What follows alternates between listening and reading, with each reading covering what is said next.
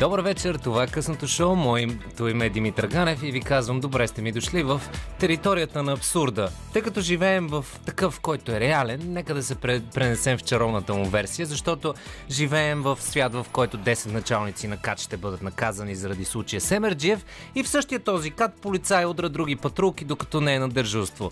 Това са само част от абсурдите, които ви чакат тази вечер. Ще имаме и сериозни разговори и стендъп.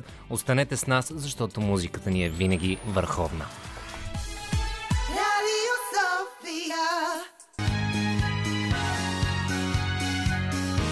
Радио София. Късното шоу с Димитър Ганев.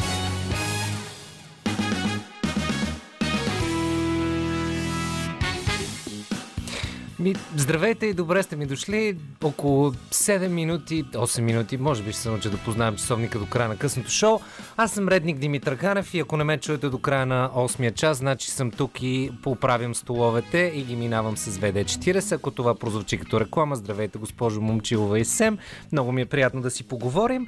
И като един наредник от запаса, който не го взеха, защото прицелването ми в Мишена беше средно горе-долу около штурмовак от Междузвездни войни, което означава, че ще оцеля някъде след около 6 епизода. Правилната цел. Тази вечер искам да си поговорим за думичката диверсия, която се оказва изключително интересен, стар и хитър армейски трик идваща от латински язик и диверсио. В директен превод означава отклонение или отвличане от. Диверсията са скрити и потайни, но внимателно подготвени специални мероприятия на диверсионно-разузнавателни групи или агенти по саботажа, диверсанти, за изключване от строя на най-важните обекти или елементи от него чрез взривяване, палеж, наводнение, както и използването на други средства за разрушаване и унищожение, които не са пряко свързани с налични военни действия, бой, но които постигат определени желания от водещата диверсионна политика, политика страна цели. В този контекст аз да попитам на 19.9 какво се случи. Сега, ще пробваме да имаме измъчен и страдал парламент или ще продължаваме непрекъснато да си говорим за прословутата, пословична и непрекъснато коментирана Елеонора Митрофанова – последните два дни, а даже няколко години, ми прави впечатление едно – елемента на фокусника. От вас искаме да гледате тук и да не виждате какво се случва там. Но малко конкретика. Ние, България, сме в остра политическа криза или, както каза професор Дайнов, преломен момент в модерната ни история, в който обикновено се цепим. Но казано с думи прости, сегашната ситуация – като че ли ма е важна. В момента обаче има остро раз, разделение, а, разделено присъствие в парламента. Добрите и лошите всичките са вътре и може би трябва да се научат да си говорят и да направят нещо, че да живеем по-добре, което се пълни штороти още докато го казвам, но все пак това е теорията на идеалния ни вариант от тук нататък. Но това няма как да се случи, защото като умален вариант на живия живот и този парламентарния не може да си говори както живеем в нашата реалност. За сметка на това пък е уникално създаден за диверсии. Но едно такова действие, точно на диверсии, се води вдъхновено от нещо, което е отвратително. Ожесточените военни действия в Украина, Русия заяви, че България и целият Европейски съюз са неприятелски, позицията на нашите политици и служебни правителства към Москва е меко казано странна, но това е удобно за разделение на хм, това, което хвърля помежду си и разделя помежду си, или най-важното дърляни един с друг, абе, разделя нашето общество. И тук отново изкача Елеонора Митрофанова. Жена, която сравни премиера ни с чиновник, не отиде в Министерството на външните работи, когато бе повикана. Руското посолство намеква, че българите са подлоги. Тя самата твърдеше, че българският народ подкрепя Кремъл за разлика от абсолютно проамериканското си правителство и сравни освобождението на България от 1878 година с руската военна агресия в Украина днес. Да не отбелязвам повече, защото за нейния характер мисля, че сме напълно наясно. Или казано с думи прости, един чиновник, човек на държавна позиция, който просто много си вярва. Та, Митрова, Митрофанова на първия работен ден на новоизбраните депутати и нейната евентуална покана на този работен ден, който ще бъде на далечния 19 октомври. Демократична България настоява вторник тя да не бъде кадена официално. Искането получи подкрепата на Продължаваме промяната, срещна отпор, разбира се, от БСП и Възраждане, които много държат тя да е там. ГЕРБ бяха класически евроатлантици и пуснаха Вежди Рашидов в ефира на Хоризонт, който създаде доста главоболие на лидера си Бойко Борисов с следното изказване. Кой е казал, че българските депутати могат да определят кой да влезе, кой да не влезе, на кой да обявяват войни, за чия сметка. Що не седнат да мислят как излизаме от кризите. Има тежка война. Що не влеземе парламента, всеки да каже своята позиция, от коя страна е.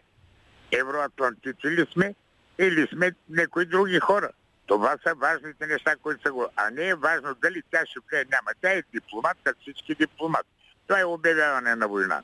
На кого ще служда? Ами кой ще носи отговорност, ако утре хвърлят една бомба? Аз питам, чи е този зор?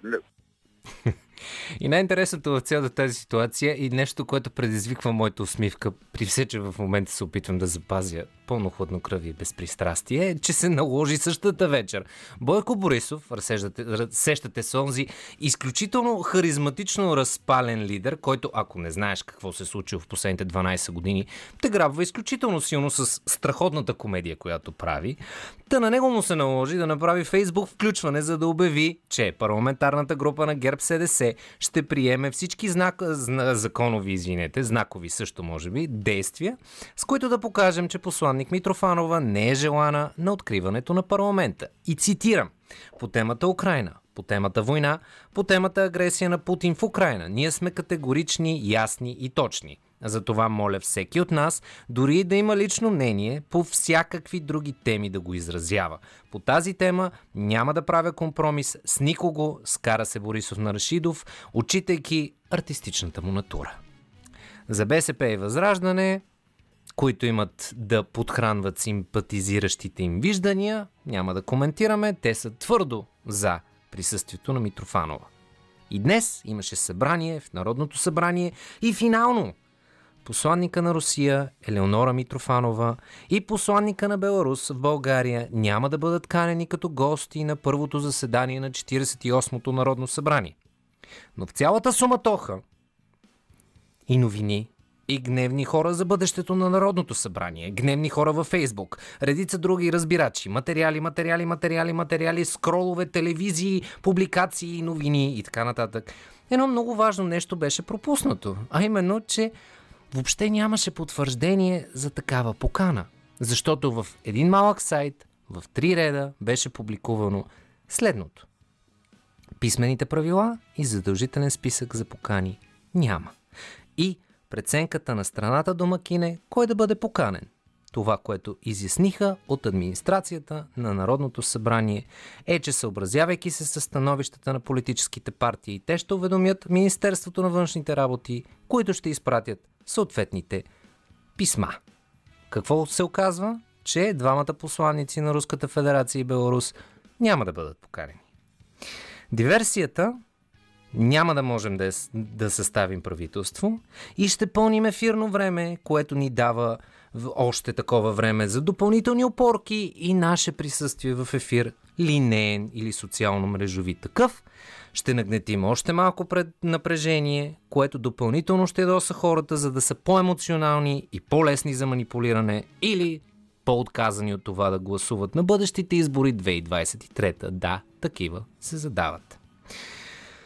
Тук никой не отрича заклеймяването на агресията на Русия и присъствието на тази тема и дискутирането и ясните политически виждания там, каквито трябва да бъдат. Защото трябва да знаем кой къде принадлежи и кой от хората, които ще ни управляват, къде е. Но раздуването на бързи, ясни и точни решения е нещо, което е много пагубно. Аз все си мисля, че в политиката трябва да има ясна позиция с ясни решения. И за да няма повече обърквания, предлагам цитат от Ким Чен Ун. Избори с повече от един кандидат създават страшна бъркотия. Затова оптимистично с Rolling Stones и тяхното Doom and Gloom. Калвин Харис, Ragabond Man, 945 причини да сте с нас. Това е късното шоу, 25 минути след 8 час. Аз съм Димитър Ганев. Казвам го сега в ефир. Утре ще бъде подплатено с имейл. Господин Борисов, моля ви се, елате да гостувате тук в късното шоу. Защо? Защото по предложение на господин Бойко Борисов, което се появи в последните часове в профила му в социалните мрежи, гласи следното. Да поканим президента на Украина Зеленски на откриването на 48-то Народно събрание на 19 октомври. Аз лично тук шега нямам, защото тя иронията сама се пише, но пък за, все, за сметка на това ще цитирам един коментар от същия този профил на господин Борисов, в който пише отдолу следното. Съгласни сме, поканете го на живо, за да му покажете и турски поток. Останалата част на шегата оставям и на вас. Но, към следващата новина от седмицата, която започва с следното. Ами сега незаконен състав на, със... на съда е спрял изгонването на Евролаб 2011.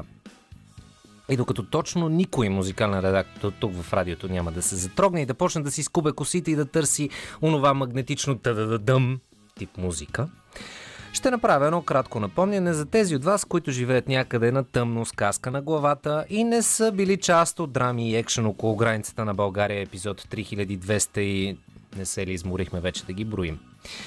Датата е 4 август. Това, тогавашният шеф на БАПХ, трябва да измислят по-адекватно съкръщение на тази агенция. Христо Даскалов, който наскоро беше уволнен от служебното правителство, между другото, нареди физически проверки на животни и стоки да се осъществяват от Държавния фитосанитарен и ветеринаро-медицински контрол. Или казано ясно и точно да се осъществяват от Българската агенция по безопасност на храните. Със същата заповед идва и нареждане разтоварването и взимането на проби да се осъществява от служители на граничния пункт Капитан Андреево. Разпоредбата трябва да влезе в сила веднага, за да осигури здравето на гражданите и да се защитят особено важни държавни и обществени интереси. Тогава, изведнъж, започнаха да излизат едни многомилионни суми наяве. Тръгнаха едни статии, странно един Слави Трифонов започна да крещи Македония! И чухме, че Евролаб 2011, които веднага обжалваха, не допускат а, незабавното изпълнение на тази заповед, защото то, изпълнението, не било в държавен и обществен интерес. А даже го уврежда. Тук. Даже няма да говорим за детската игра Монополи. Преведете си го. Но тук идва съдията. Съдията, е, сещате се ни песни от, детско, от детските години или от футболните стадиони, можете да ги довършите сами. Съдия Галин Несторов прие тезата на частната фирма и блокира държавния контрол на границата. Повтарям. Съдия Галин Несторов прие тезата на частната фирма и блокира държавния контрол на границата. Това изречение не ви ли звучи странно? Или само на мен? Да, няма значение. Оказва се обаче, че столичният административен съд е допуснал гаф. Ти да видиш. В средата на август делото е разпределено за решаване в едноличен съдебен състав. Съставен само от съдия Галин Несторов. Делото за Евролаб 2011 е, се е паднало именно при него, защото той е бил дежурен по време на съдебната вакансия. Сега обаче Върховният административен съд, тези гадове, обявиха, че решението, което е взето при закрито заседание, е от незаконен съдебен състав. Защо? Ами, нарушена е разпоредбата на закона, която изисква актове по жалби срещу общо административни актове да се произнасят от тричленен състав на съда. Това успяха да разберат колегите от Медиапул. А самият съдя Несторов той има две знакови решения зад гърба си. Те свързани с Делян Пеевски и Иван Гешев. Първото Отхвърляне на журналистическо искане към градската прокуратура за разкриване подробности за дейността на Делян Пеевски като следовател. Второ, скри информацията дали главният прокурор Иван Гешев живее в държавната резиденция Бояна, защото разкриването на подобна тайна, обществена тайна, можело да застраши сигурността на главния прокурор. И така като кратък коментар, без реално да няма нищо общо с новината, която прочетох до тук, един крат, кратък анекдот с тема за размисъл. Помнете, че ако ви е направило впечатление, че романът Бай Ганю липсва от учебната програма на подрастващите, то за това се крие ясна и дълбока образователна мисъл. Все пак, всяка вечер децата могат да гледат модерната му версия по телевизията. И за бързо изчистване на всякакъв статичен шум от главата, айко айко на зап мама. И като за след Айко Майко, Зап, Айко Айко и връщането назад към 90-те с Зап Мама, има един въпрос, който звучи като все едно са звънали на радио Ереван да ги попитат, но въпросът, който много хора си задават е колко делфини са нужни за опазването на Кримски мост. Отговорът е ясен. Те са умни животни и плуват в обратната посока. На това дали сме евроатлантици или не, това ще чистим някой друг живот, но една новина, която ме, ме стопли изключително много и най-готиното е, че в течение на този говорен модул ще се доразвие, защото има ново становище, но да започнем от начало. Една новина от серията Големината няма значение, но се оказва, че плътността има. И тук говорим за магистрали, магистрали, магистрали. Или както смиреният и вече сговорчив. Бойко Борисов казваше преди време, тези 500 милиона километра магистрали, които е построил, се оказват недостатъчно плътни и надежни. Експертиза, оповестена от служебния кабинет вчера, доказва, че достроената по времето на ГЕРБ магистрала Тракия от Стара Загора до Карнобат не била качествена. Драстични са разминаванията между проекта за строеж на магистралата и реалната дебелина на асфалтовата настилка. Сега реалните проби се оказва, че ще излязат след 10 дни, но на първо четене загубите отчетени за държавата възлизат на около 40 милиона лева. Последва и закана за търсене на наказателна отговорност от виновните и така стигаме до прокуратурата, и тук ще помоля да отдадем минута мълчание за наказанието, което със сигурност ще дойде след около 20 години, нещо като валютоплото, бързо и мигновенно решение. Но, стига съм кълвал незаслужили хора, обратно към магистралата. Търговете се провеждат по времето на първия кабинет на ГЕРБ, а министър на регионалното развитие е Росен Плевнелиев бивш президент и сегачен водач на контактната група, която ще стопли евроатлантическите отношения между ГЕРБ, Продължаваме промяната и Демократична България.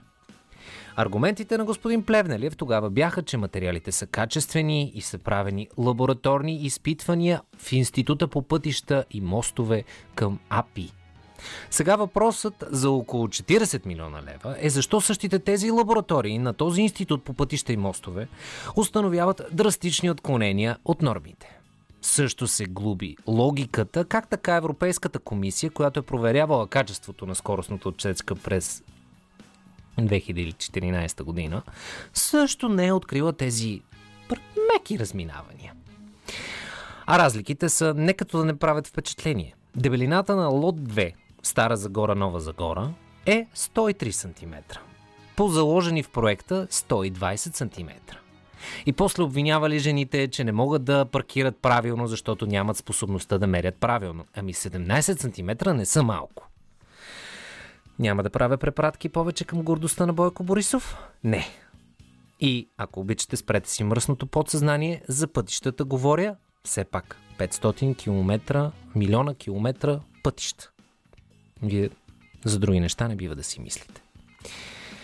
Пътни експерти коментирали неофициално пред Медиапол, че след две години липса на поддръжка на пътищата у нас, няма как те да са в перфектно състояние. Все едно да липсват две керамиди на покрива ви и през тях да влиза вода, когато вали дъжд и вие да искате стаите да са в перфектно състояние. Сравни образно картинката пътен инженер, който не пожелал да бъде цитиран. Аз все си мисля, че когато едни основи са добре положени, нужната поддръжка е маргинална. Нещо като в нашото студио. Столовете ни скърцат, просто защото са на много години.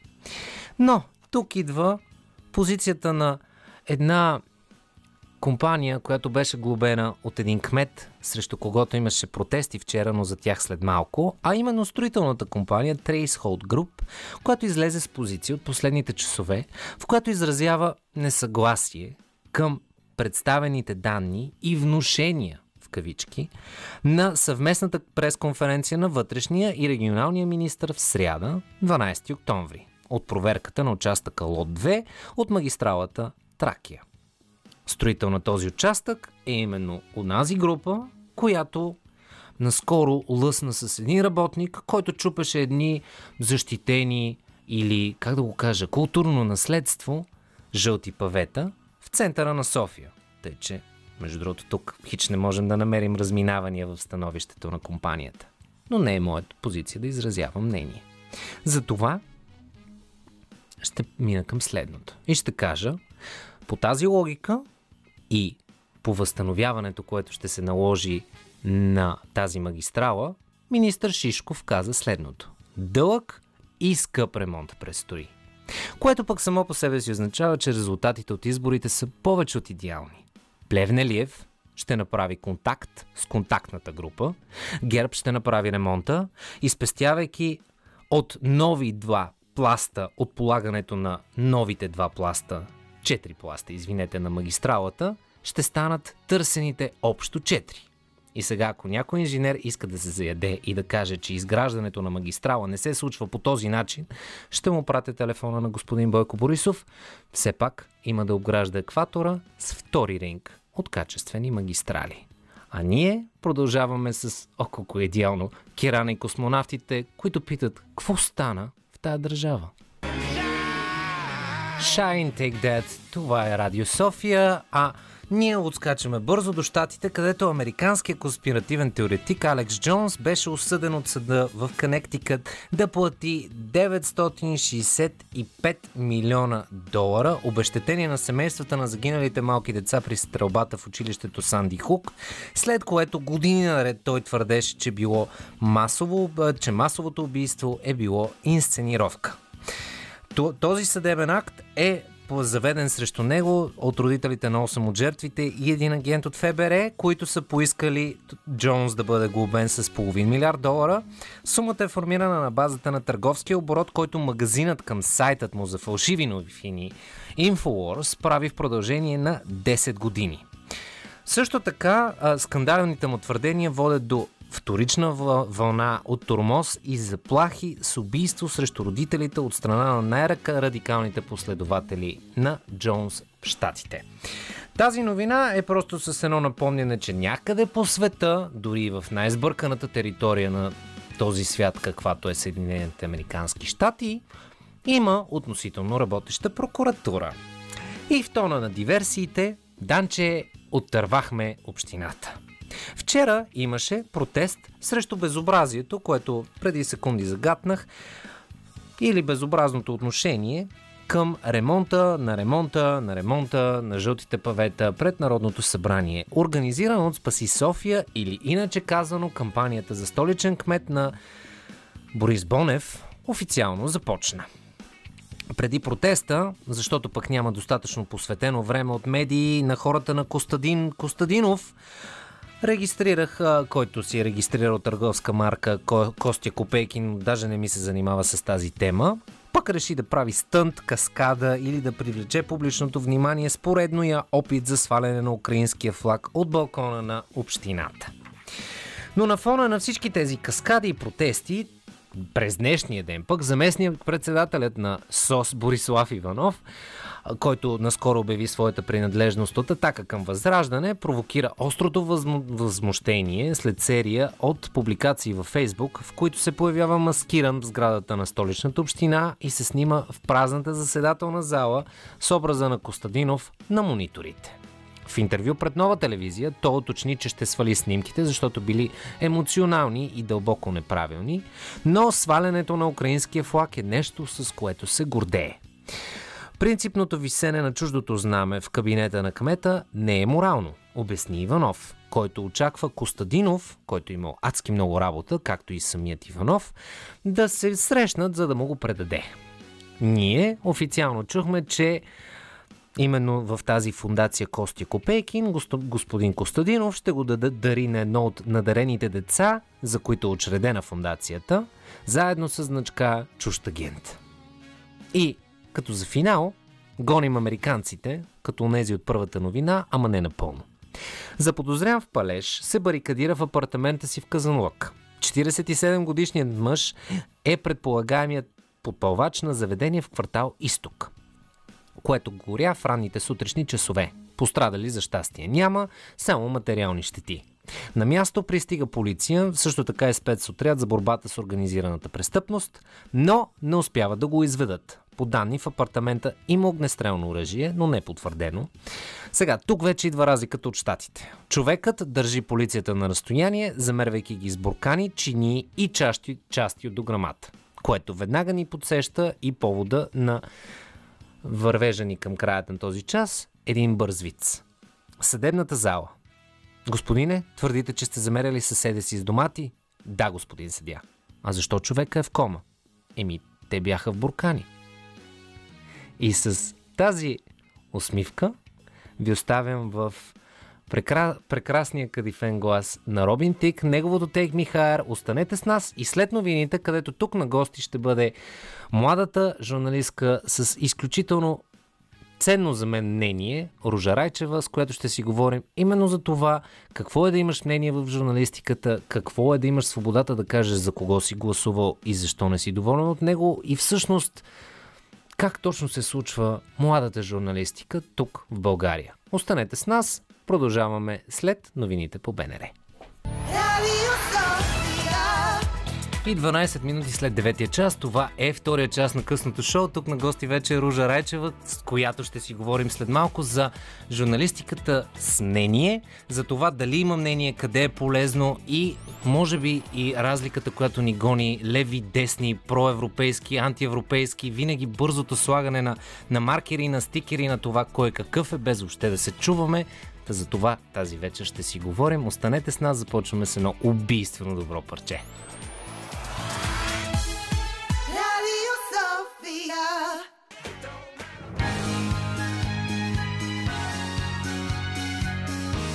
Радио София. Късното шоу с Димитър Ганев.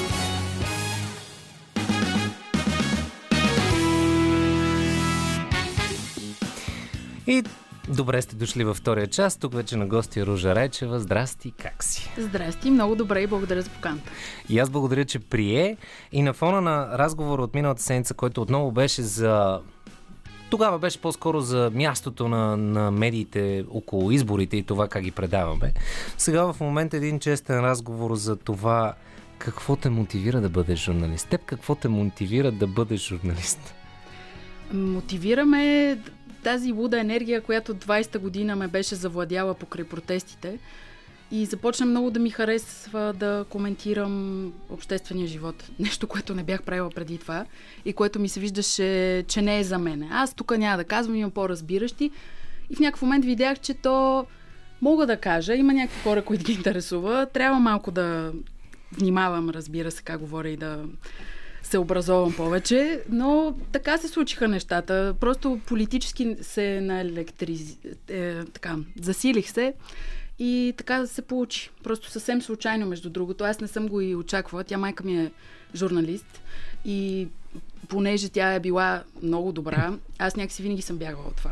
Просто защото и трудно е да запълня нейното място. Аз не го и търся да го направя. То не е възможно, а, но е голям кеф много се радвам, че работи в парламента специално и мога да Точно това ще я да те попитам. Между другото, преди да влезем в дълбочина и за твоите виждания за какво се случва в момента, но а, работейки в парламента, ще задам въпрос така. Ко- Кога са моментите, в които ти, иска, ти си иска да си вкараш главата в микроволновата печка и просто да натиснеш а, старт? Когато започнат да правят процедурни хватки а, с часове и когато а, Мустафа Карадая излиза на трибуната и говори глупости и се ядосва и засилва, защото между другото е много емоционален и просто Факт. се афектира човек. А, но да, когато се заформи някакъв такъв дебат и просто е някакъв законопроект, който човек знае, че ще мине, че ще бъде прият и текста е готов и само чакаш да въведеш гласувалите с часове, това е много трудно. А, друг момент е, когато примерно има закрита комисия ние чакаме отвънка пак 3 часа, нищо И седиш и чакаш. Веднъж а, един мой колега ми каза, репортерската работа е основно чакане. Това беше като започнах.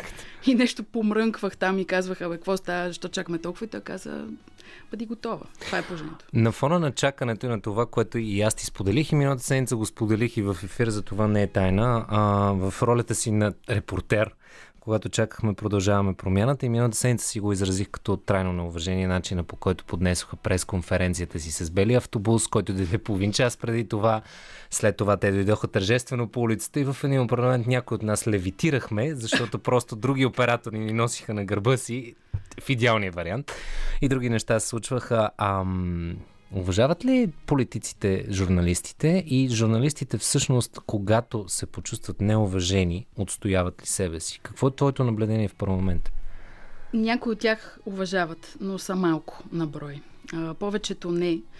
А, Пепе, може би са от тези, които повече уважават а, журналистите, обаче те са свикнали на тази практика, която е точно всички се бутат, а, блъскат се, задават един и същи въпрос, достатъчно високо, за да бъдат чути, и то става едно кръщене. Това, което Борисов беше описал с онази дума, няма да казвам, а, за пуйките и така. Това е всичкото, то наистина е практика. То така се случва. И аз не мога да повярвам, че това е прието като нормално. Има моменти, в които аз в парламента просто като видя, че това се случва и леко настрани се дръпвам и просто си записвам. И, и не смятам, че трябва да бъда държачка на микрофон в тълпата, когато... нали, Ако трябва, ще опитам човека нещо. Но по-важният въпрос е дали журналистите уважават себе си, което зададе и мисля, че не. А, не особено. А, особено ако вземем предвид а, това, което се случи на пресконференцията на Възраждане в Да. БТА. Да. Това е най-яркият пример за мен, защото тази моя колежка, която аз си я познавам от дневник, Мгм. тя реагира много точно, много правилно. Беше супер спокойна, не агресивна и си остана на мястото. Но за мен проблема беше реакцията на останалите. Никой не я защити пряко. Никой не каза, тя има право да е тук. Оставете я. Всички се обърнаха към Костадинов с молба, моля ви продължете, ние сме се, се събрали. Ама защо вие отменяте конференцията? Това не беше реакция на неуважението, към, което той демонстрира към колега и съответно към тях. После той стана и се изправи след тези две минути, в които се гледаха неловко и стана ясно, че тя няма си отида. Има достоинство момичето. А, той стана и всички го наобиколиха. Да. И почнаха да го разпитват. И почнаха да го гонят по стълбите. Пак брифинг правиха на стълбите отпред на студа. Това не беше правилно. В момента, в който той каза тя да си ходи, те всички трябваше да си тръгнат. И тогава това, какво прави той? Той с вързани ръце. Те ще да покажат, че са по-силни от него. Обаче никой сам не може да заяви позиция. Никой не смее почти. Много са малко журналистите, които е, ще се изправят срещу нещо му кажат, вие грешите. Какво правите тук? Оставете го това момиче, нали? Беше много гадно. Аз не, няма да обсъждам той а, какво е направил и неговата позиция. Той си има право на нея. Въпросът е, че колегите не реагираха окей. Точно не, нещото, което дискутирахме миналата седмица е факта, че АЕЖ излезе със становище, на СБЖ закъсня с може би ден и Ден, половина. май, да. Да. А отговорът на директора на БТА, и миналата седмица го казах за това, в момента мога да го кажа спокойно и през усмивка, беше най-политически коректният отговор, който можеше да се чуе. Спрямо закона аз никога няма да изгоня журналист, но спрямо закона аз никога няма да забраня на политик да, Да а, да не, да, да, смисъл няма да се намеся в това как води пресконференция. Но иначе а, човек от БТА никога няма да помогне на някой политик да изгони журналист от БТА. Те не му помогнаха, но не му и попречиха. Така е. Нямаше съпротива, нямаше реакция. Те стояха и се оглеждаха. Той лайф, в който Дневник излъчиха, е много интересен за наблюдаване. Просто за реакциите им. А, бе, те бяха на ход да проявят достоинство, да кажат, да, да заявят себе си. А, но когато човек явно не уважава собствената си професия достатъчно, и другите нали, не уважава в нея. Много ми беше гадно, че така се случи. То, то всъщност има, има едно нещо, което ме ми се върти в главата в последно време и то, това е критерия, по който се наемат хора. Нещо, което, примерно, майка ми, която дълги години е работила в това национално радио, ми е разказвала, че има три фази за наемане на един човек. Mm. Първо да го тестваш как пише, да го тестваш как а, седи пред микрофон, говорния апарат, подготвеността му. В смисъл има няколко стадии за наемането му и човек, който не е с адекватен говор, никога няма да застане пред микрофон. Мисля, че този критерий го няма в, включително в репортерската работа. Не, май го няма наистина. Може би защото пък желаящите не са толкова много. Просто си извинени заради заплатите в сектора, може би. То си е така за много. А, трябва да има по-голяма цетка, но като няма много желаящите, какво да се прави? Това, не- това, това не означава ли, че а, има прекалено много медии и прекалено малко хора, които да ги захранят с правилните кадри? Доста медии има, да. Има някои медии, които аз лично бих бих закрила. Няма да ги обсъждам, може би са ясни. А, но както и много университети има, същото и с медиите. Но те, те и медиите малко са като някакви клики, кланове, нали? Те определени хора ги следват. И е малко, според мен е грешка това от страна на някои медии, че така се затварят в балон. И те си поддържат това. Нали? Пишат за определени хора, не пишат за други толкова. Ам, знаят си публиката и се нагаждат по нея, а все пак е добре да има по-широко. Факт е, между другото, нещо, което ми прави впечатление тук в, в радиото, при все, че има хора. Не казвам за всички и не искам да правя генерализация, но на много хора им е удобно да канят хора, които са им удобни. Те такива, с които им е комфортно, с които вижданията са им горе-долу близки, няма конфронтация в разговора, няма разпаленост. Никой не казва, че трябва да се заяждаш с дадения човек, който е също теб, но това, че не сте съгласни, означава, че не може да си говорите. Хубаво е да има спорт точно и да има различни гледни точки. Но може би точно това е заради ам, малкото журналисти, които изразяват мнение. То е наистина и рисковано. А, да, Факт. да си журналист и да изразиш мнение. Трябва да бъдеш някак а, обран, а, но поне според мен, аз, аз си позволявам да си казвам мнението. Понякога доста така критики ям заради това, а, но ще продължа да го правя. А, ще продължа и да дразна някои хора със сигурност, но а, това е важно. А, журналистите са те наблюдават а, обществените процеси от много близо. Е, Сега го усещам това по себе си, че вече като са минали година и половина-две, вече го работя това, то се натрупва. И в един момент ти като знаеш какво е било преди това, съвсем по различен начин възприемаш нещата. А, тъй, че напротив, хубаво е да се чува мнението на журналистите и ми се ще е да бяха по-смели да го изразяват. Продължаваме точно в този контекст а, да си говорим и за, а, за автоцензурата и за това каква е цената да си кажеш мнението, защото ти не е като да не си хубав отпор и в социалните мрежи даваш на твоите критици, но продължаваме с това точно след Midnight Sky на Майли Сайрес. Продължаваме с късното шоу и продължаваме тук да си говорим и извън ефир неща, които никога няма да стигнат до ефира с Ружа Райчева. Да благодаря ти, че гостуваш още веднъж и а, си зачекнахме темата с, а, с автоцензурата и с цената на това да си изразиш мнението и най- най-важното е да го отстояваш в социалните мрежи. Много, Защото тук в радиото малко сме в балон. На, на моменти, ако много конфронтирам публиката, някой ще се осмели и ще звънне. Обаче, ако, ако има лайвстрим, там вече става нещо изцяло различно. Ти как се справяш с това, че си човек с мнение и също времено с това срещаш доста отпор на някои от си в социалните мрежи? Някои дни по-трудно, защото пък около мене има всякакви хора в тая листа. Аз съм гледала да изпрата приятелства и да приема от всякакви разнообразни кръгове и затова ту едните дразнат, ту другите. Има дни, в които наистина е трудно. А, лично аз съм си сложила тази това разграничение. Значи, ако някой обиди, обиди семейството ми, е тогава е аут. Да. Да. Мене да ме обижда колкото иска. Нека Да. да. си поспориме, нали? А, освен ако не е някакво просташко обиждане просто. Случват се и такива. Срещани са в социалните мрежи, факт. А, но ги оставям. Винаги ги оставям не трия коментари почти, освен ако не са много гнусни, а, Мгм. защото е добре нали, да видят хората, че може всеки да си каже, айде, добре дошли сте. Са, между другото, профил ми не е отворен за външни хора, смисъл само за хора, които съм приела, което улеснява нещата. Но автоцензура има дори и при мене, а, защото трябва да трябва да внимавам именно с позицията на журналист, трябва да съм отговорна. И, и това понякога е трудно, нали? Все пак и, и медията стои зад мен, тая, в която работя в News. Не мога да някакси отговарям и за тях, което прави нещата по-трудни. Но аз гледам да съм си нали, независима, казвам си мнението, но сега в последни месеци малко съм се балансирала, специално по темата за Русия. Малко обрах нещата. Мнението ми продължава да е абсолютно същото. А, но Абе, не е моето място да говоря за това. В момента поне не. Всички говорят за това. Всеки под път и над път се изказва експерти. не, не им трябва ми аз. То всъщност, то всъщност не, нещо, което в последно време ми прави адски голямо впечатление, че първо всички станахме страхотни експерти по всичко. И... Път на безопасност. Да, да. В смисъл, от всичко разбираме много активно, но нещо, което е, а, което най-ме фрапира, може би, защото гледам и американска политика, в последно време гледам и европейската такава, сякаш тенденциозно тази дума се натоварва с това, с мърсотия, с корупция, с као, с всичките тези неща. А реално политиката, ще направя препратка с футболен съдия, трябва да е като един футболен съдия. Ако си върши добре работата, той трябва да е почти да не се вижда, почти да не присъства, за да е хубав, красив футболния матч.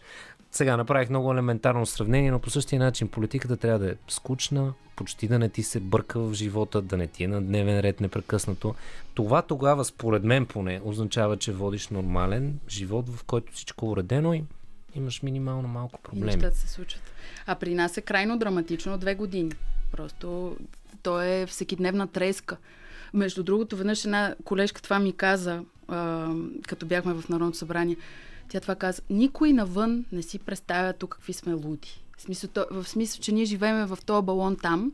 Постоянно пада някаква новина. Ние тичаме да я запишем, пускаме, нали, о, големия фурор. А, мен ми се случваше това, излизам от парламента в първите дни, като бях там. Навън света е абсолютно същия.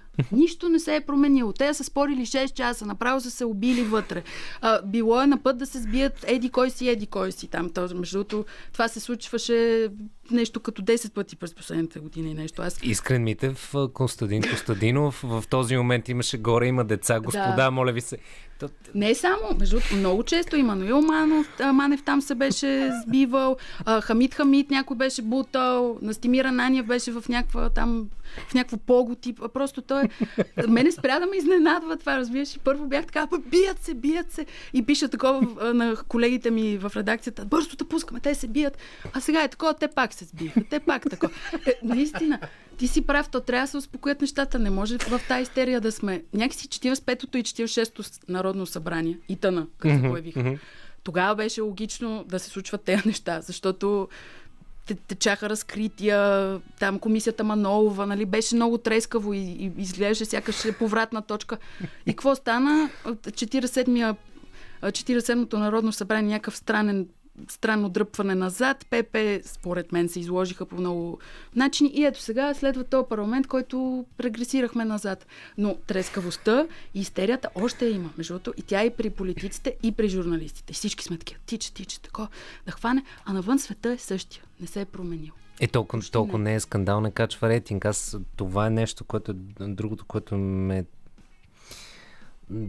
Честно, трудно ми е да гледам телевизия вече. По, и да слушам и радио, включително, а, включително да, да си пускам и нашите новини, като те са, мога да кажа, без да съм адски пристрастен, са сравнително максимално добре балансирани. Ясно, че винаги има залитания, винаги има ам, новини, които могат да бъдат по-добре подредени. Но е, ми е много трудно да ги гледам по проста причина, че ти вече виждаш защо е дадена думата на даден човек, защото ние търсим бързия рейтинг Да. и да ни погледнат нас. Значи няма задълбаването. Нещо, което ми направи впечатление и не знам дали на теб ти прави впечатление като човек в това меле при все, че горе-долу го закачихме преди малко. Примерно един Костадин Костадинов. Бяхме пред парламента, аз бях в ролята на репортер, но просто бях много далеч и се опитвах да го догоня, за да се чуе и в нашия микрофон. Така, имаше прелитане през няколко колеги, за да стигна с микрофона, но някъде там, когато достигнах, защото беше и много шумно, всъщност беше техния протест. Когато се бяха разменили с продължаваме промяната, бяха зад парламента, те бяха отпред. И той казва, по мои данни, проверени еди къде си, ние ще бъдем първа политическа сила на ето тези избори, които се случиха. И в този момент, аз защото го чувам с половин ухо и тичам да, да, да, да дам микрофона. Няма как да го дръпна, за да задам въпрос. Той няма и да ме чуе, защото е много силно. Но нито един колега не му зададе въпроса. Къде са тия проверени данни? Mm. Защо не ги публикувате? Можем ли да ги видим? Елементарни два въпроса, които могат да му бъдат зададени. Те си го слушат и записват. А, Аз за, за това питам колко често ти прави впечатление и тази автоцензура. Едва ли не да не ги обидим, защото ако ги обидим, няма па да ни дадат интервю след това. О, да, има го това. Има го това, но, но даже мисля, че в случая е било от... Бе, дай да го запишем и да си ходим. От липса на интерес е в повечето случаи, според мен, и от такова... Той какво каза? Има ни... Аз съм срещала такива колеги, които просто държат микрофон, те не чуват, не слушат и после така, той какво каза? Така, ама ти беше там, нали? Ти трябва да го слушаш, трябва да му реагираш. Там си. Ама не, то именно заради тази какафония от хора и, и повечето разчитат на това, че ето БНТ нова и BTV, те ще си зададат въпроса, защото те винаги са така, трябва да се покажат по телевизията и ние ще си бъдем покрай техните въпроси. тях и Да. И слушаме, нали, какво пита Ванина.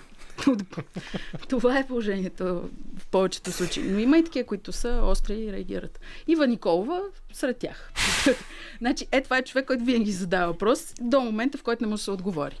Ще саботира всички. Така е, да редовно се чува, хайде бива, отново ли може да се стига толкова. Така е, съгласен съм. Между другото, тъй като кенсел култура, в следващия час пък ще си говорим за стендъп, а там кенсел културата е най-силна. А, има ли, има ли такава канцел култура? Ти, ти го беше казал в едно друго интервю, че тези думи навлизат като селфи и други неща. Но има ли такава култура и тук вече насаждаща В се? България? Да. О, има, има. Има и особено при младите, защото те го приемат като форма на позиция. Това е такова, ти не си прав, значи ти не трябва да се изказваш. Мгм. Или ти си платен, ти тук ясен си ми, Мгм. лъквай. Мгм. Нали, това, е, това е такова, това е някаква много силна агресивна реакция от нещо, което някой е казал. За- Често го наблюдавам срещу себе си и това е някакъв опит за санкция и да, да те сплашат, че с тяхното неодобрение а, те правят незначителен, те правят а, глупав а, и че ще те разобличат те сега.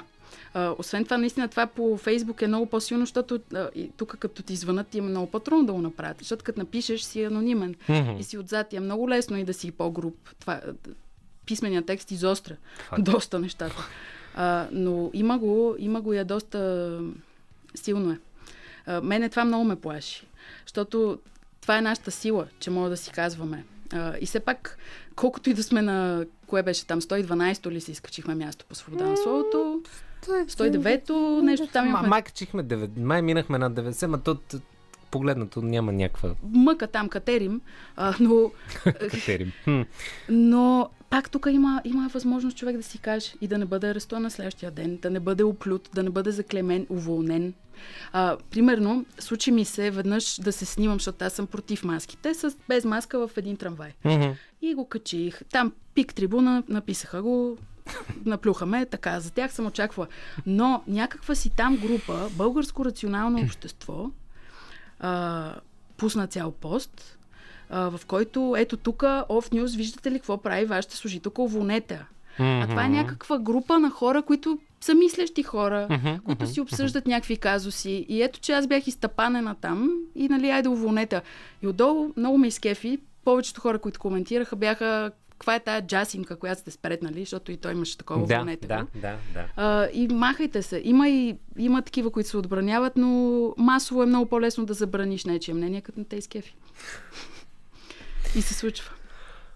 Продължаваме след малко този разговор, в който ще ми бъде интересно и от твоя страна защо и как не само заради журналиста вътре в теб а, гледаш да разшириш балона си, защото социалните мрежи ни създават един много пролиберален или еди какъв си, или всякакъв балон.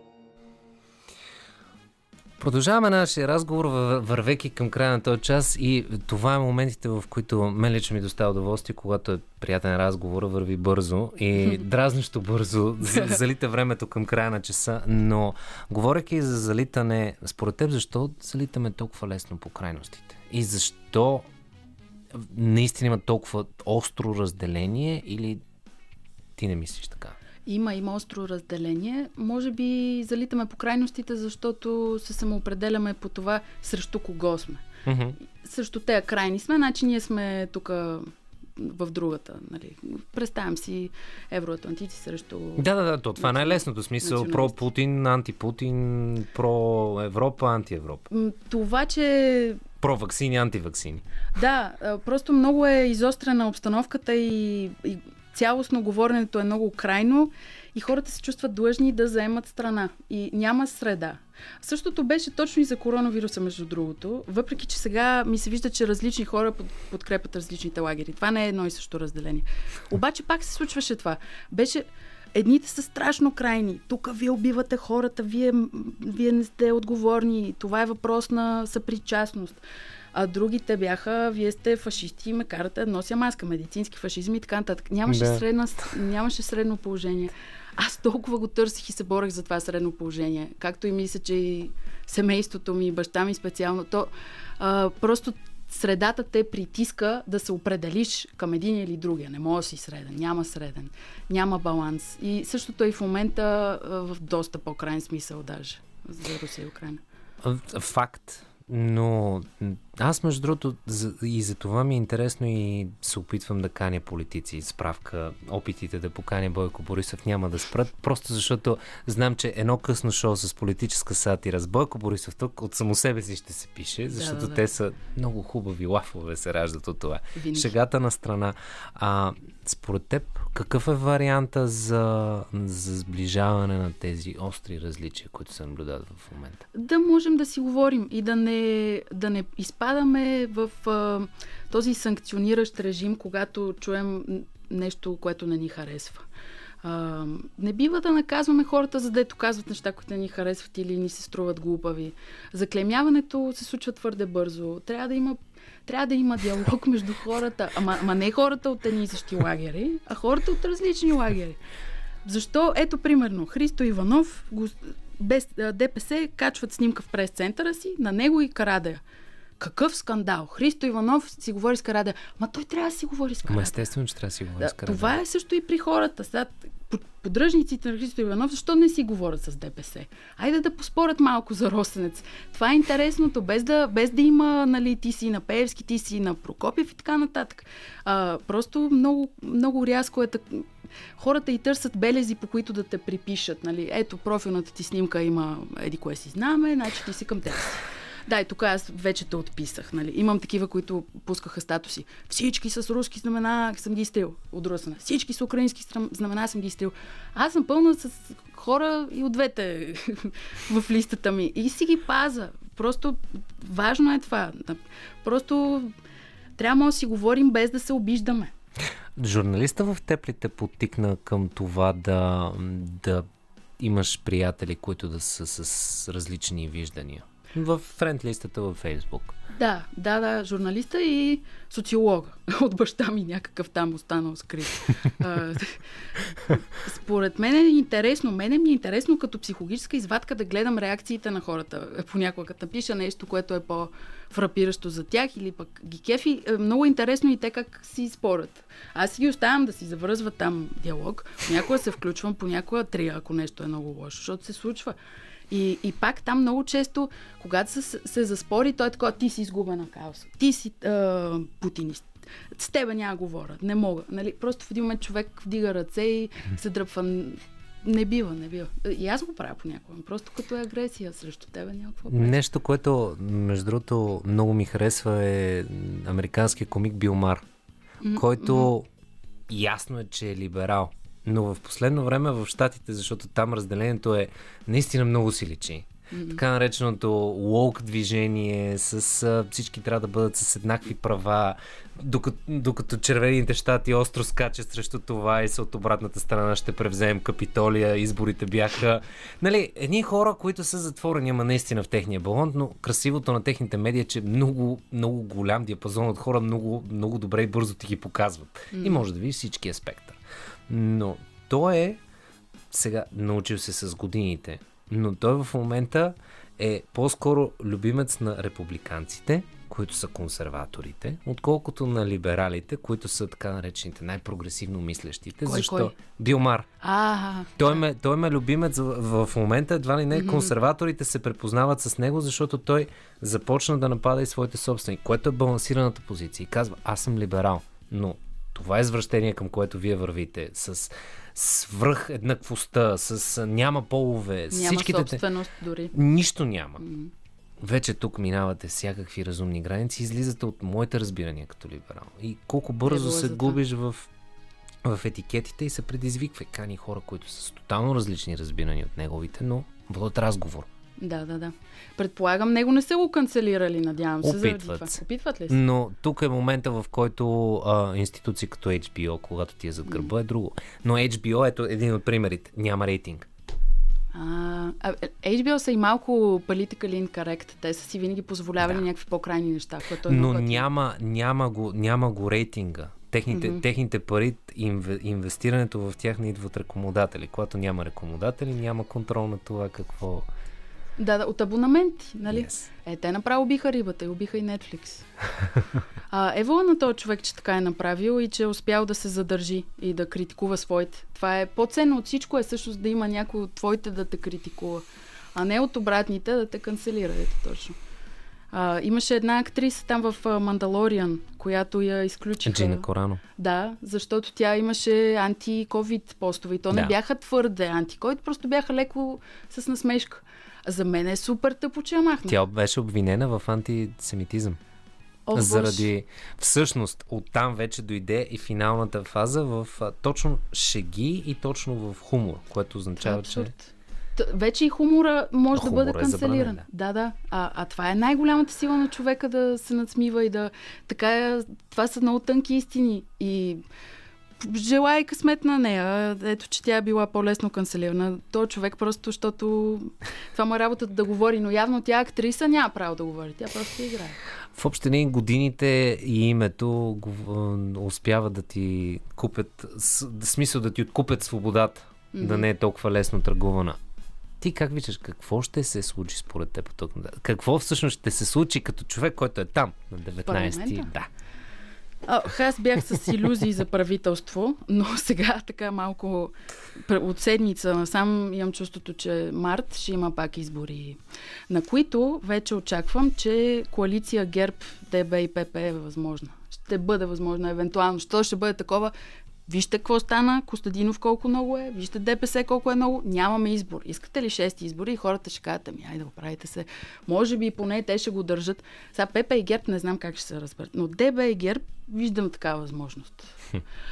Възможно е. Значи евроатлантици, той Бойко много бута в тази посока в момента, много се старае да се докаже. Това е, това е най-сладката опорка, която чувам в последно време. Да, да, много наистина. И вчера И- и, и- как смъмри Рашидов беше. Да, да, да, смисъл вчера един евроатлантик смъмри един друг евроатлантик. Даже пуснахме записа от колегите от Хоризонт преди малко в първия час. Но това очаквам. Очаквам някаква коалиция, която ще боли леко, но ще бъде ще я приемеме, Мгм. защото трябва да има вече правителство. И аз лично бих предпочела Деба и Гер, примерно, или Айда и ПП да, да си колаборират, отколкото ДПС, ГЕРБ, Янев и още там някой чуден човек. Може би е добра идея непримиримото да се обедини в нещо, което е полукоалиция, полуекспертно или какво, поне докато не се променят малко нагласите. Много е фрагментиран вод. То просто няма, няма варианти. И аз имам чувството, че и на следващите избори ще се появи нов играч, Мгм. както Янев. То всеки път се появява нов. И тъна пък ако вземат да влязат, то ще стане страшна каша. Като за финал. И знам, че е много противоречив въпрос, но какво мислиш за последните ходове на президента Румен Радев? Защото то е една от... Когато и да попитам, всеки ми отговаря с не мога напълно да проумея. Мгм. Как тръгна в след 2020 тръгна в една посока, след това в момента в различна посока и много хора Аз не м- могат да го осъзнаят аз и да го мога. разберат напълно. Напротив, според мен той не се е променил толкова, по-скоро обстановката му се промени. Той Мгм. изгуби а, своите хора, тези, които създаде. Те, те го разочароваха повече от който и да било друг, според мен. Мгм. И в момента той дава задна, просто защото не може да бъде с тях и го вижда. ДБ са просто много далече от него. БСП го отритнаха. Той а, остана без, без хора. Мгм. Той Янев не харесва, доколкото знам. Аз много се чуда за кого е гласувал той. Това ми е много интересен въпрос. Според той, мен е за той Майя Янев е една много интересна фигура. Няма за кой, освен Майя Манова. Ти помисли го наистина. За ГЕРБ не може, за ДПС не може, за ДБ, за БСП не може, за ИТА на, на ръба. Най-вероятно избирател на Манолова. Наистина той няма за кой. А, а, Янев, т.е. Радев, той сега много яко го натиска там от а, дебетата и така. Евроатлантиците не му се кефат в момента. Но аз мисля, че грешката беше... Грешката е тая клика от военни. Това мен не ме кефи. А, но той, за мен е... Аз, аз пожавам с доброто мнение към Радев. Въпреки, че повечето хора са разочаровани. Не, мен не, наистина, наистина ми е интересно, защото и аз не мога да го проумея напълно, но пък е хубаво, че...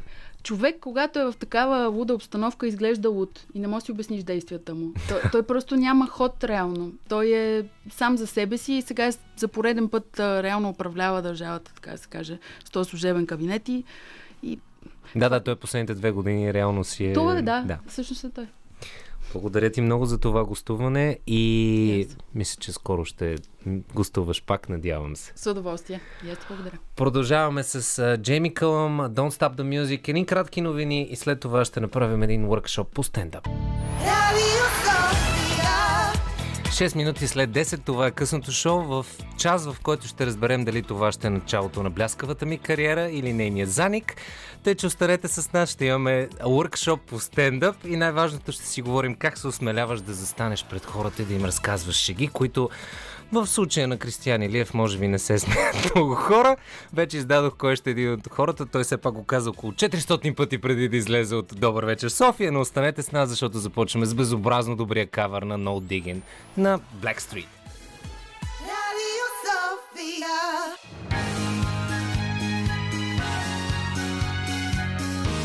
Радио София. Късното шоу с Димитър Ганев.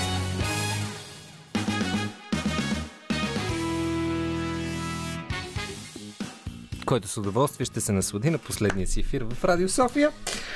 И тъй като някъде около 6 пъти сменях концепцията за това как ще продължим този час, все пак ще остана верен на принципите си ще кажа, че ще правим уркшопа по стендъп. Сега с какви вицове ще се родят в края на този workshop, никой не казва. А казвам добър вечер по ред на номерата на Габриела Краева. Здрасти! На Десислава Попова, която познавате като нашият изключително чаровен и готин агент Деропо. Здравейте. И... Кристиянчо. Здравейте. Ти е днес. Момче, момчето с ли да глас. Да, слушам те. За скъпите слушатели, понеже на тях в момента и най-вероятно им е доста объркано, тъй като аз и ти сме заедно на ефир и ти не си ми редактор по някаква причина, те не са свикнали така. Затова, скъпи слушатели, днес аз съм гост на Димитър Ганев и най-вероятно ще си говорим за това колко ви е бил прекрасен ефира до 20 часа. Ако искате да споделите нещо, Го напишете на, на почта sofia.bnr.bg или го пуснете в а, нашата страница в Facebook, Фейсбук, където да кажете колко талантлив, ед, единствен и неотразим е Димитър Ганев. Кристиан Елиев го оставете на страни. А, мили дами и Кристияне, а, как се осмелява един човек да застане на сцената и да разкаже в повечето случаи много тежки истории, които да ги пречупи през чувството за хумор, което за Кристиян е под въпрос дали има. Е, не, аз предлагам, тъй като Крис е... Чакай сега да те Да, догоня с микрофона. Догоним. Нека той Догоня. да е... да ме догониш. Догоня. Нека той да е първи. какво? Е, отговори на въпроса, Крис. Добре. Чули въпрос? Чух въпроса, разбира се, Хайде как се сега. осмелявам. Така. При мен лично се случи как разказваш тъжна, тъжна история през чувство за хумор? Така, първо, всяка една моя история от живота ми е тъжна. И второ, разказвайки, всеки човек я приема, все едно го казвам с чувство за хумор. Аз не го търся, това не е търсен ефект. Аз разказвам своите неволи. И те най-често ми се смеят, защото освен, че ги разказвам, те тук е радио не ме виждат, но на сцената ме и виждат как изглеждам, което допринася за гледката. И като цяло аз не съм искал да ставам аз затова и не мога да стана стендъп комедиант. не успях и да стана. Но в своя защита не съм искал да ставам такъв. Просто преди а, 5 години се случи така, че с моят най-добър приятел Цеко, всички го познавате тук, прекалено Чували добре. сте го в късното шоу при Елмира Джума, Да. И, в един вид с батъл. Да, и а, С много штурци. така, и освен това, той ми беше най-близък тогава и ме заведе за първи път в един комедиен клуб. Тогава аз не знаех точно какво представлява стендъпа, тъй като бях гледал само такива комедианти, типа Флъфи, Гейбриел Иглесиас, Кевин Харт. Ами оказа се, че това е стендъпа реално. Обаче не бях ходил никога на български такъв. И излязоха едни хора, ние отидохме на Open Mic вечер и те бяха малко по-зле от мен. Аз тогава все още не се бях и опитвал. И аз си казах, добре, другия път не може ли ние с теб да излезем цеко? И той каза, реално можем, това е Open Mic, Кристияне. И така излязохме на следващия Open Mic. Взехме, че го спечелихме. И така, Вау. да. Аз може ли да взема думата с този секси глас като Секси. Джо Кокър? а, Като за първи път, като излязах на сцена, като се усмилих, това беше един от най-тежките периоди от моя живот, буквално.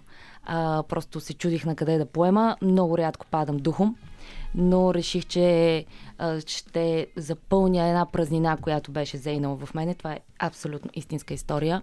Излязох на сцената и буквално убих Аз бях там, наистина беше така. да, наистина беше така. Тогава се запознах с господин Кристиян Илиев и, И от съжаля. тогава...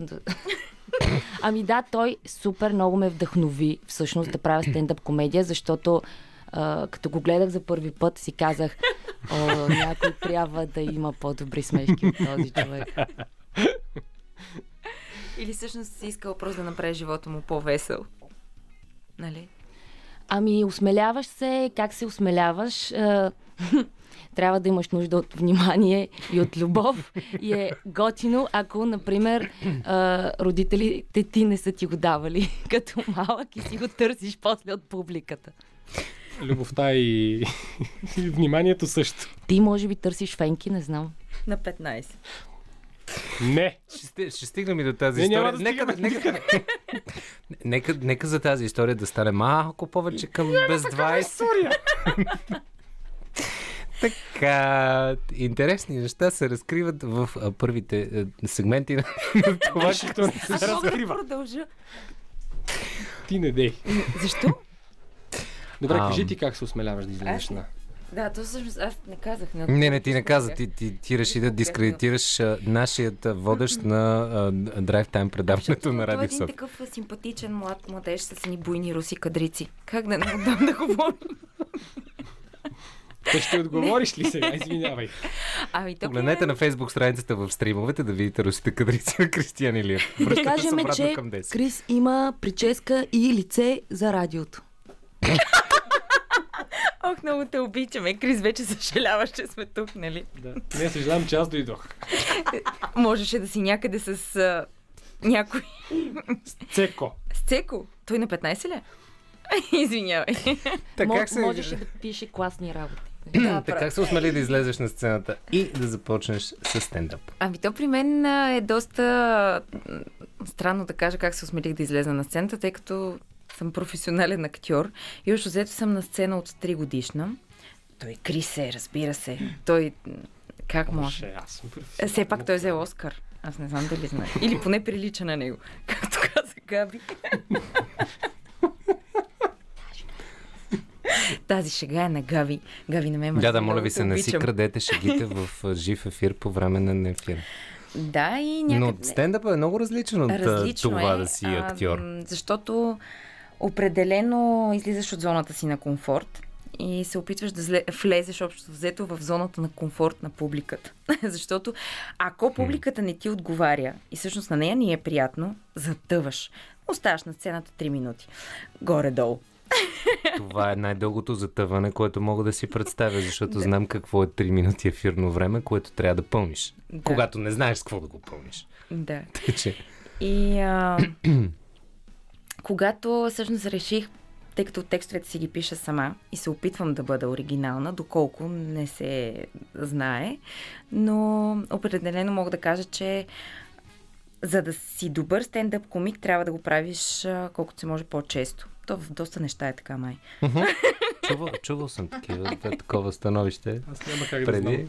Да. Бившата така казваш. Доколкото знаем. Сега не знам на колко години е била. Но... Ня, някой ден слушайки това късно шоу, сега сигурно ще изкараме тази вътрешно-ведомствена шега под определена форма, но не и сега. Да, а, така. А, между другото, Габи каза не- нещо, което, което ми е много интересно. Чисто м- дали е толкова брутална публиката, защото за американския стендъп, тъй като обожавам, примерно, комици като Дейв Шапел, които са разказвали, че има определени клубове в определени градове, в които наистина, там ако успееш, значи ти си, Да. от, този, от този момент си най-коравия и другите думи, които не са за ефир, който може да, да, да бъде на сцена.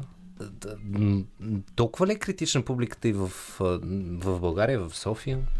А- смисъл, критична ли е или е по-скоро по-приемаща, ако сега не ти паднат всичките, ще ги направя на Зависи. не е приемаща.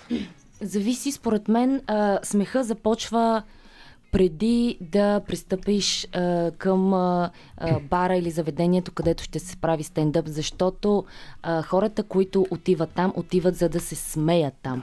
И най-лошото е, когато си отделят от времето за един комедиан, който не е смешен. Те искат да ти се смеят, обаче няма на какво.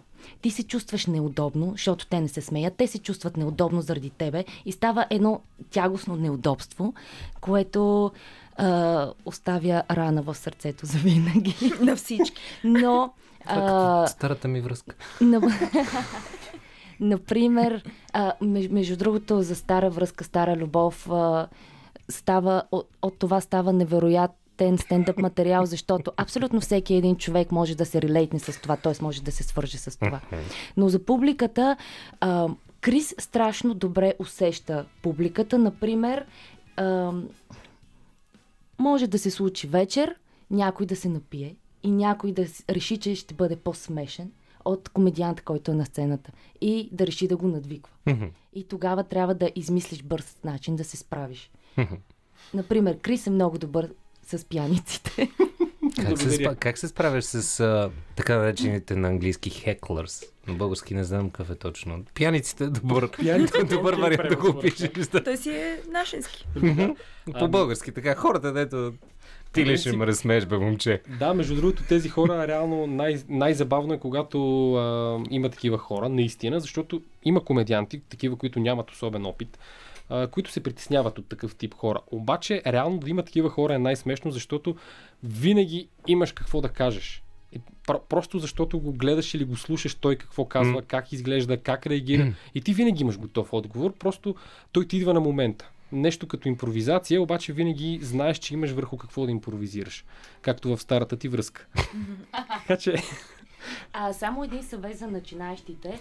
Там също имаше не, не, пияница. се, а, не се увличайте в игра и разговори с публиката, защото а, когато излизате на сцена, Да. вие имате ограничено време от 5 минути и а, връзка. някой... иска да ви го изяде, може би като в старата ти. Щом не нали? И ако не сте толкова добри в импровизациите, няма да казвам нищо за връзката, т.е. времето ще бъде изядено. Не, има го и това, че трябва определено да имаш а, дар слово, за да излезнеш а, на сцената с стендъп, от гледна точка на това, че никога не знаеш какво ще ти бъде подадено като тема, нали? Освен ако не си прегледал преди това. Кой си срещу теб? Това в кръга на шегата, разбира се. И трябва да, да имаш възможност да отговориш адекватно, смешно, забавно и в никакъв случай не трябва, поне според мен, да обиждаш и да използваш нецензурни думи. Не харесвам. Не се караш с публика. да, никога не се Да. караш с публиката. Абе, Общо вие винаги е защо права. не, не се смеете? Аз съм най-великия, пък вие не се смеете. Публиката не е виновна. Тя винаги ще се смее, защото смеха излиза спонтанно. Не можеш да обвиниш публиката. Публиката беше тъпа, те не се смееха, не ми разбраха шегите. Ами нормално, когато само ти си ги разбираш. Но не е това целта на стендъпа. Вашите съвети за това как се гради една шега. И всъщност дали така наречения пънчлайн или края на шегата трябва да е най-забавното, защото аз примерно съм фен на Луи Си Кей, който обикновено много преди да стигне до последното изречение, нали, което трябва да те разбие от смях, вече се заливаш от смях и обикновено даже някои от тях не са и толкова забавни, ако замислиш. Но всичко това след ти да видиш Aerosmith и тяхното Crazy. Това е късното шоу, в което... Хубавото е, че на е моменти няма... Да, да, че първо, че е късно, второто е, че няма, Тази страна е микрофон. че няма, че няма пусната камера в момента, но да се върнем обратно към това, което а, попитах и помолих по-скоро, за това като хора, които са се осмелявали да застанат нещо, което и до ден днешен не си позволявам, защото да правиш политическа сатира в ефира е едно. Реално имам един критик от среща, който просто ще ми спре микрофона и ще реши проблемите на всички и ще продължим, продължим с музиката. Благодаря ти, Деска. А, а, че все още ме търпиш до сега и, и на те. Ех, значи... Кристияне, да. намеси се. Но... Ей! Как се, гради, Да дам ли палка? как се гради една... как градите вие вашия стендъп? Как се гради една шега? Защото не е като, не е като, не е като шкумбата да излезеш и да кажеш един вид, въпреки че него му се получаваше много симпатично. Ама това е вид, това е друго. Прави, Да. Но, как се гради един- стендъп? Ами, лично аз, когато пиша текст, обикновено се хващам за нещо малко, което се е случило в ежедневието ми. Тоест, наистина се базирам на някаква малка истинска случка, която след това правя много голям балон, който 99% от случаите е измислен. Но пък, така, ми идва дар слово по някой път. Габи? Да влезе в ролята на водещ. Моите... ами, важното е смешката да е авторска. Първо да кажем, да не е използвана, да не са вицове. Най-вече. Второ, защо каза, че е добре, че няма камера? Защото сме грозни или нещо не го разбрах. Не, защото щяха да чуят какво си говорим, докато С не сме в ефир. А Те микрофоните работят, когато камерата е пусната. стендъп сцената е идеалното място за политическа сатира, защото можеш да кажеш всичко, стига да е смешно. Аз и тук мога, просто защото мам, само мама ме слуша. Ами, как се гради една смешка? Честно казано, мене ме е учил Крис на това. Признавам си. О, Така че, Хайде, сенсей. нека май, а, майстрото сенсей да пристъпи напред. много ми е интересно. Ами всъщност има няколко основни начина. Палите лагерен огън по средата на хола си. Не, реално всеки комедиант си има собствен стил. Това, което е най-важното за една смешка, за да излезе по принцип да стигнеш до нея, до така наречения пънч, това е ти го знаеш, той не е само стендъп, а принципа на трите. И не говоря за старата ти връзка, говоря за, Тук минахме трите, мисля, че вече станаха около 6. говоря Света за, за това, че винаги трябва да има първо, второ и трето да е смешно. Давам пример. Обичам красивата природа на България, обичам прекрасните а, песни на птичките сутрин. Колко часа да кажа третото? Минахме 10.30, дай да видя. Чакай, че аз сещам нещо за... Ами, да, горе-долу това е. Е, кажи го де, измисли го де. Крис, тая смешка да- е да те видя толкова... как ще го цензурираш. Няма да го кажа просто. Е, Няма за- да критикувай, прави хайде. Тази че смешка е толкова тъпа, че си личи, че е, е авторска. Ето, виждаш ли? И винаги трябва да имаш един критик, който да ти казва, да, това не става, т.е. това става, не, това не става. Но обикновено, за да стигнеш до пънча, не трябва да е пънч след пънч. Хубаво е да са близко един до друг, но никога не трябва един пънч да бъде последван от друг пънч. Тоест, трябва да има вълни. Да, да. И да не губиш вниманието на публиката, защото тя бързо се разсейва, гледа си телефона, прави си селфита, пише си в Тиндър и така нататък. Или в грайндър стига си дискриминирала хората. Да, между другото дискриминира на цяла група от хора. А между другото има и нещо друго много важно. В стендъпа е изключително важно да няма каквито и да било излишни уточнения. Колкото по-просто обясняваш, толкова по-важно е. Дори историята да ти да обясняваш някаква история, която ти се е случила, защото ние да си познаваме такива хора, важно е да има малко уточнения. Да не са много. Колкото повече са уточненията, толкова по-зле е за самата шега, губи се пънча накрая. Да. Общо взето, ако има пушка, на третия път трябва да гръмне. да. Това в театъра го има това правило. Колко бързо, а, а, колко бързо трябва да приемеш факта, че Не си смешен. не, не, си, не си сме... Не, да Възможно към най-бързо. Не, не, не. А, отказваш се. Ако, ако имаш една смешка, тя не върви, втората не върви, третата не върви, а, е хубаво да си имаш една а, готина смешка за накрая, която знаеш, че винаги работи и да завърши с смях и да оставиш публиката с, с смях.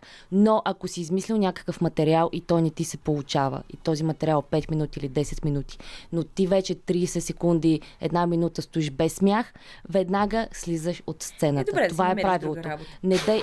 не, не, просто тази вечер не ти се е получило, а, което случва се, бе, Деси. На мене Да, ли само ми път се наистина случва? не се, не се случва. Те мъжете знаят. Не. не, ви се случва понякога. Вс- Всъщност за жените, а, аз като слушам прекрасния супер красив глас на Деси, а, се сещам за една м- шега, че когато една жена е а, с хубав глас, ти може само да я слушаш. Когато е красива външно, ти може само да я гледаш на снимка в Инстаграм.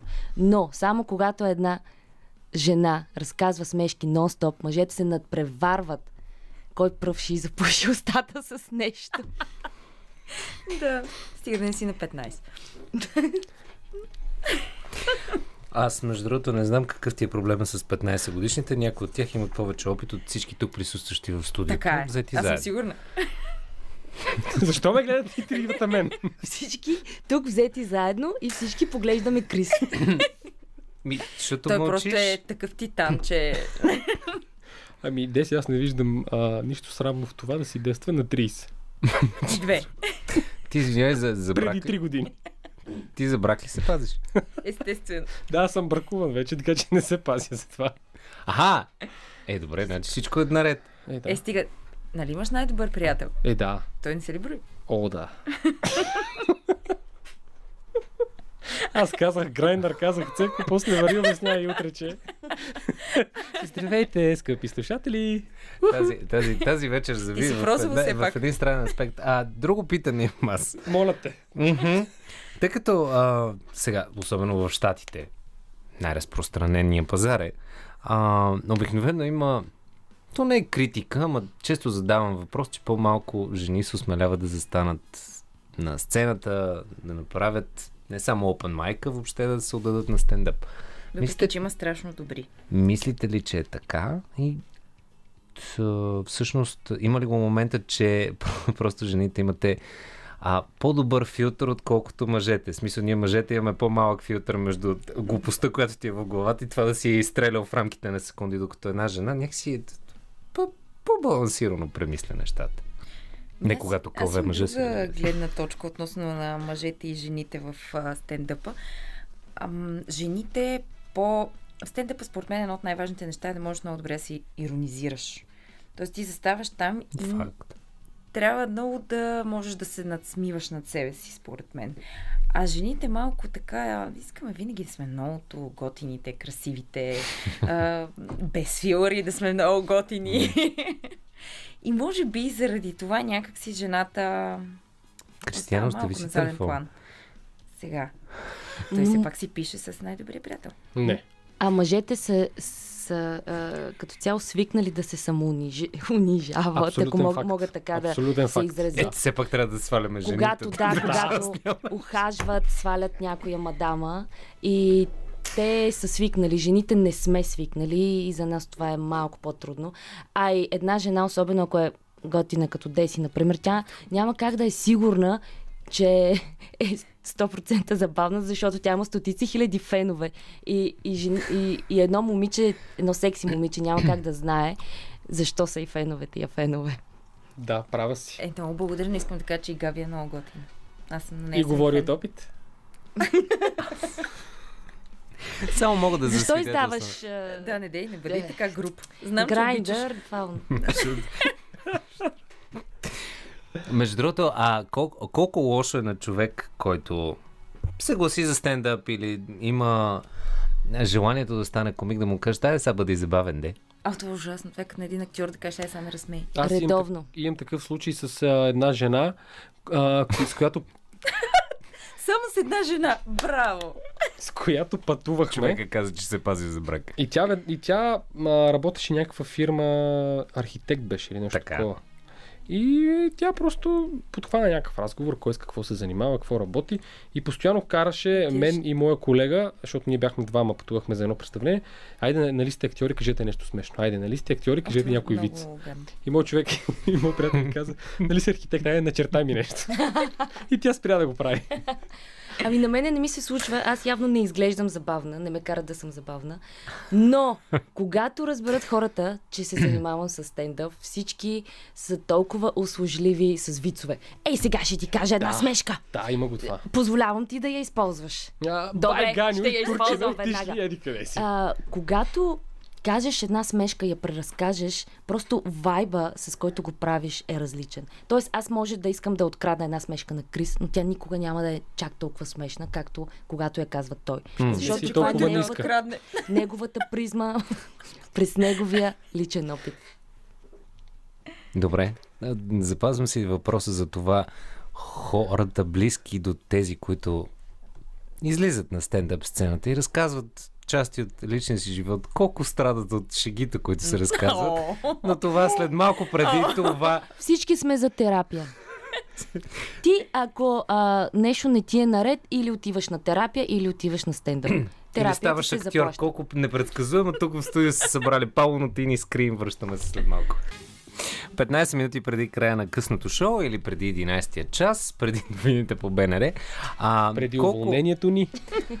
Твоето, ние не Да. сме. А, не, А, аз, вашето? аз а, месец преди известие. Едва ли ефир повече. Както си говорихме извън ефир, много хубав глас, глас имаш. Благодаря. Та, всичко е наред. А колко страдат хората, близки до тези, които излизат на Много. стендъп сцената? И колко, и колко толерантен, търпелив трябва да бъде един партньор на един стендъп комик. Е, Мога престана да идва. Викаш, като, като не чуе, не се говори за него. да, да, да. Партньора страда най-много, защото обикновено а, върху него се пробват смешките. А те 90% са тъпи. Да, а пък моята приятелка е свикнала върху нея да се пробва смешка, така Вече че не не казва прави впечатление. И да, правилната дума тук е пробва. Аз не се нея. отказвам. Понякога и до нея. А понякога тя даже не е вкъщи. Е, да, да, то е така.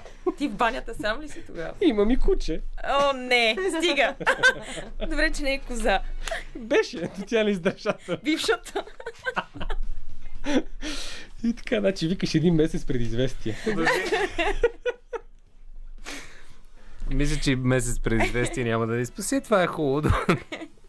значи, мили господа, никога не се изразявайте към бившата с коза, защото трябва да си спомним за вица, в който на път между селски разминават се две коли с бавна скорост. Мъжа сваля прозореца, крещи коза, от другата страна сваля жената и казва козел и точно след завоя се забива в козата, нали? Но сега какво да правиш?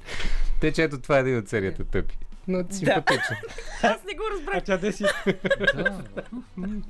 Нищо, тя, Тя, тя чака вице още да се не, тя чака, тя чака архитект да, разче, да разчертае вица с двете разминаващи се коли. Те, че...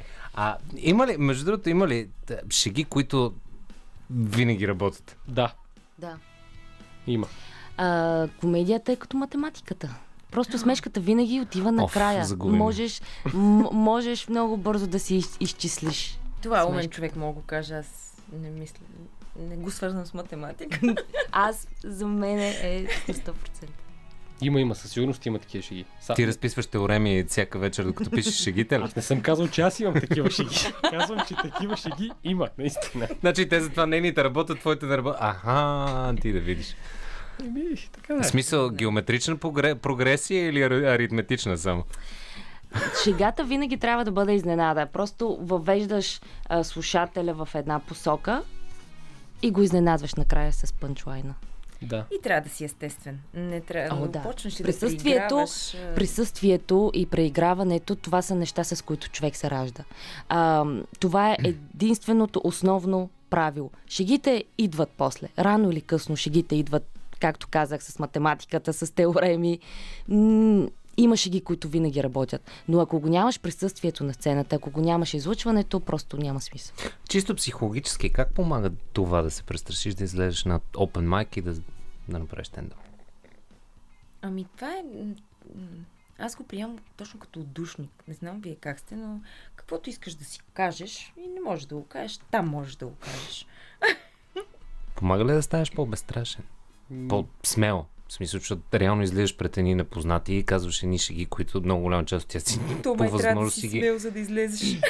Те де, ама и шегите някой от тях много си ги страдал. И все пак трябва да ги вкараш в Ами, на, хумористичен вариант. на Open Mic публиката обикновено е толерантна и тя знае, че а, човека аматьор е там за първи път, или поне би трябвало да знае културната публика, че човека е аматьор и е там за първи път и трябва да получи подкрепа. Съответно, ти предаваш на пуб- публиката своята енергия и после вземаш енергията на публиката, което е а, брутално яко и се чувстваш а, извънземен и супер силен а, супергерой. Това е чувството поне за мене. След. Ако ти се получи, готино ти шоу. се получи, се чувстваш хлебарка. Ако а, след успешно шоу е, имам там м, 20 покани за приятелство, 30 съобщения. Ако не е успешно шоуто, нямам един кьорав дик пик, поне разбираш ли. Просто е ужасно това. Да. Да, много е гадно. И аз чакам И го ти го няма. чакаш, чакаш, цял живот го чакаш. Ти се пазиш все пак за сватбата. Абсолютно. Затова не дей да бързаш. Значи, Да. Аз тук искам само да вметна на така Какво да нещо. направиш? Да вметна. Да. И не дочуваш. това е, защото само едната слушалка му е на ухото. Да, ти сега го извиняваш. Айде, вмятай, защото ще Нещо, вмяташ. чай, че просто сте толкова красиви, че забравих ума и дума. Аз тук искам да вметна. Да, защото знам, че ме слуша. Искам да кажа, че, Ето да няма че въпреки, пояснения. че абсолютно всичките ми шеги са свързани с него, измислени са. Мъжа ми е супер. О, о да, ш- а, моите шеги, например, са измислени. Абсолютно нямат връзка с реалността. А, Ако да, и някой се чуди. обичам. Извинявай. Само да го кажа. Ти Как, нали си... как, как се казва? Те, слу- те слушат ли в момента? Еми, Шаут аут за Може би, надявам се, поне те. Поне те. Поне те. Кристи, няма ли да се извиниш на някой? Не, Последния път имаше нужда. не. Що какво се случва на Защото последните той каза истината. Да, Само истината е единствената истина. аз разказах. Само пред хора. Той не се на Библията и преди да излезе. Защо да съм излегал? С бабата и с кучето. Да, с баба ми с кучето.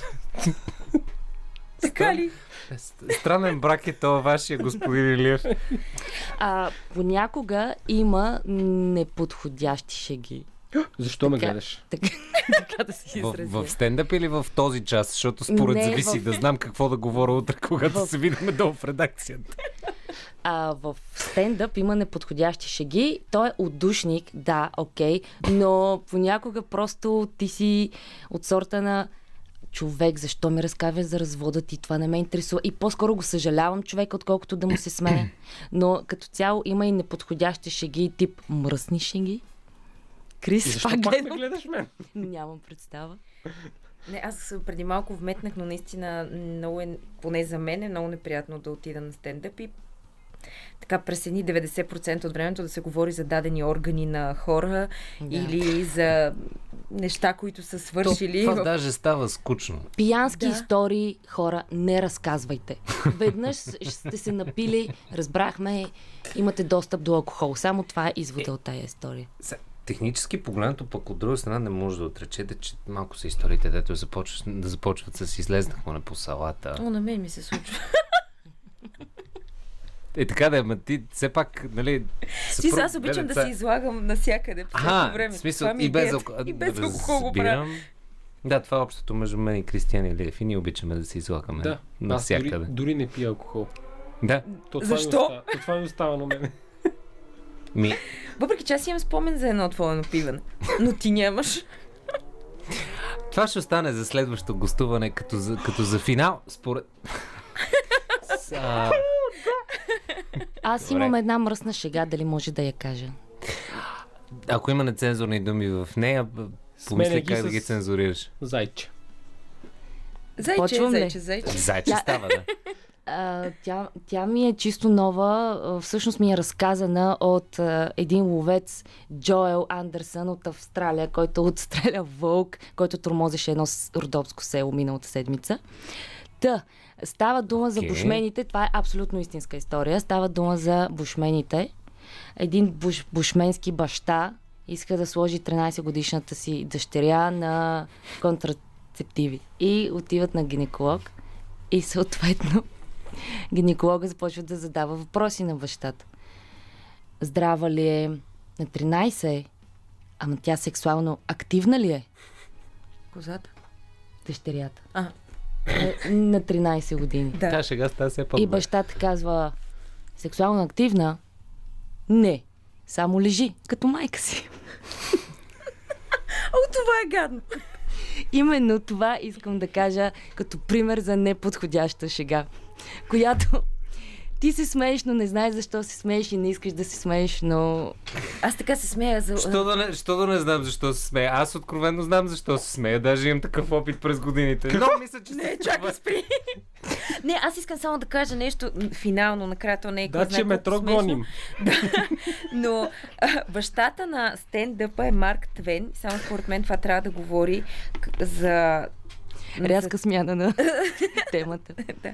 За цялостното, за цялостното концепцията всъщност на стендъпа. Това е, че трябва да имаш, както се казва, малко пипе, за да го правиш. Не дей да пиеш три водки и да излезеш да говориш просто. Абсолютно Да, за. Абсолютно. Да. Така е. И бъдете по-активни по време на секс. И с това мисля, че може да се... Какво стана? Мисля, че с това може да се изпратим Руфус Шакакан Деси. Изключително много ти благодаря. Това беше късното шоу, поне в четвъртък за дълъг период време. Няма да ме чуете мен, и че желая ви сладки сънища. Това е Радио София.